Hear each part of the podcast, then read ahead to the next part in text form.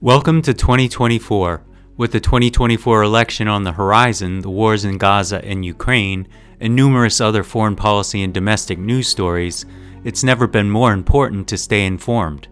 The DSR network has you covered, with experts across all of these stories, to bring you the analysis and commentary of the stories that matter.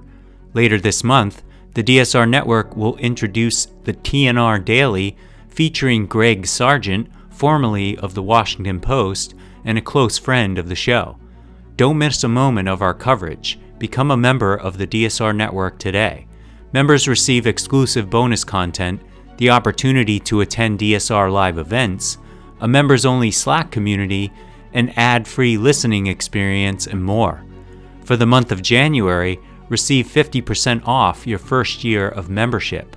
Visit thedsrnetwork.com slash buy and enter code DSR2024 at checkout. That's thedsrnetwork.com slash buy and code DSR2024. Thank you for your support.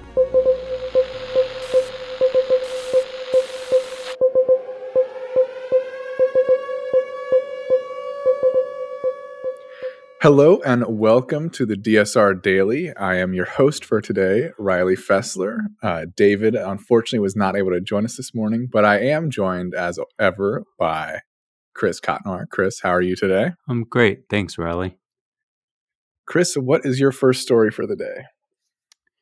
Under a landmark deal brokered by France and Qatar, humanitarian aid, including medicines for Israeli captives, is being sent to the Gaza Strip the agreement marks the first between Israel and Hamas since a truce halted hostilities on December 1st. The aid, originally from France, traveled via Egypt and Qatar and will be delivered by the International Committee of the Red Cross to Hamas. Over 100 Israeli captives taken by Hamas during an assault on Israel were freed during a truce in exchange for the release of numerous Palestinian prisoners by Israel.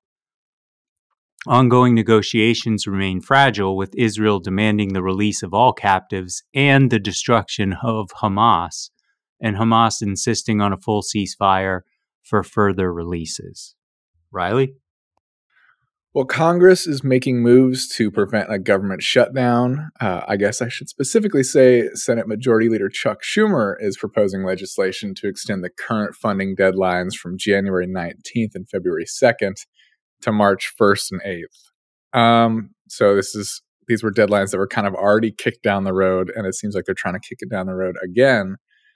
But uh, the extension does not provide as much time as it sounds like. Um, there's a lot that they have to do here. Um, negotiations can usually take about a week for this if things go well, which, as we all know, if we've been following the news, they have not been in terms of negotiating a new budget and it would reach a climax on uh, right around Biden's State of the Union address, which would be March 7th.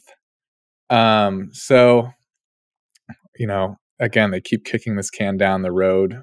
Hopefully, that they're actually able to come to some kind of long term agreement. But as we know, the previous agreement is what got Kevin McCarthy ousted. So Mike Johnson himself is going to be on thin ice if he keeps negotiating with the Democrats, which is an unfortunate reality for his position. Chris? Iran conducted a missile strike in western Pakistan, targeting a militant group, making its third airstrike in a week after previous attacks in Iraq and Syria.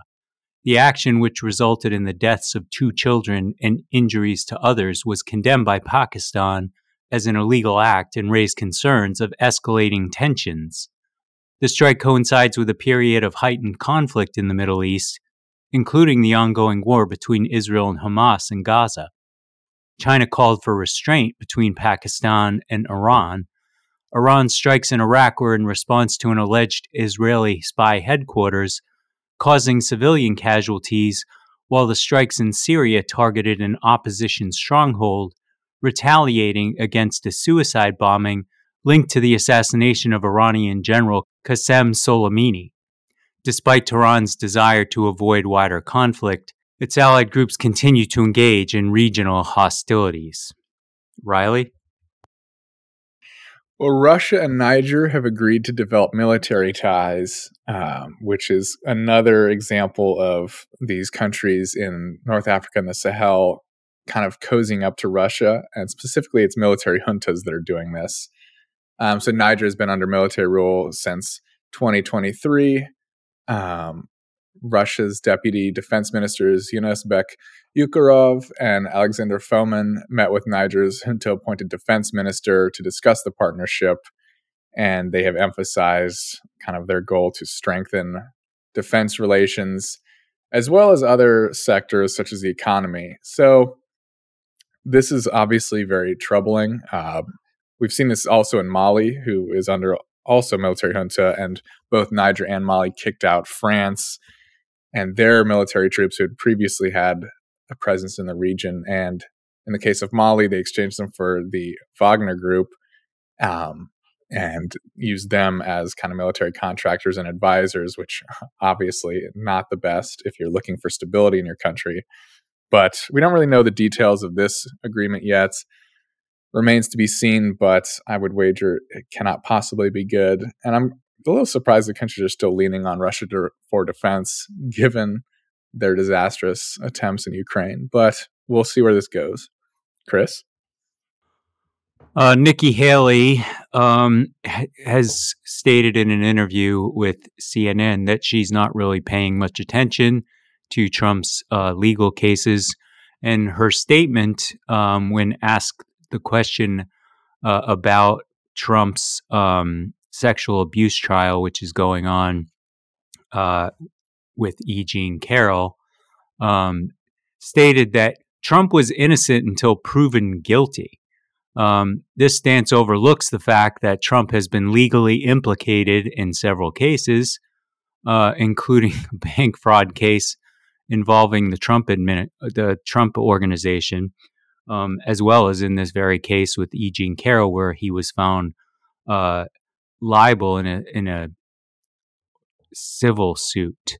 Um, not sure her what her angle is here, aside from the fact that I think she's seeing her uh, poll results bolstered in New Hampshire and thus is going on the attack against Trump. She's been reluctant to do so, um, seemingly uh, positioning herself as the VP candidate um, though the latest comments by uh, by Nikki Haley um, would suggest that she's probably not going to be the VP candidate.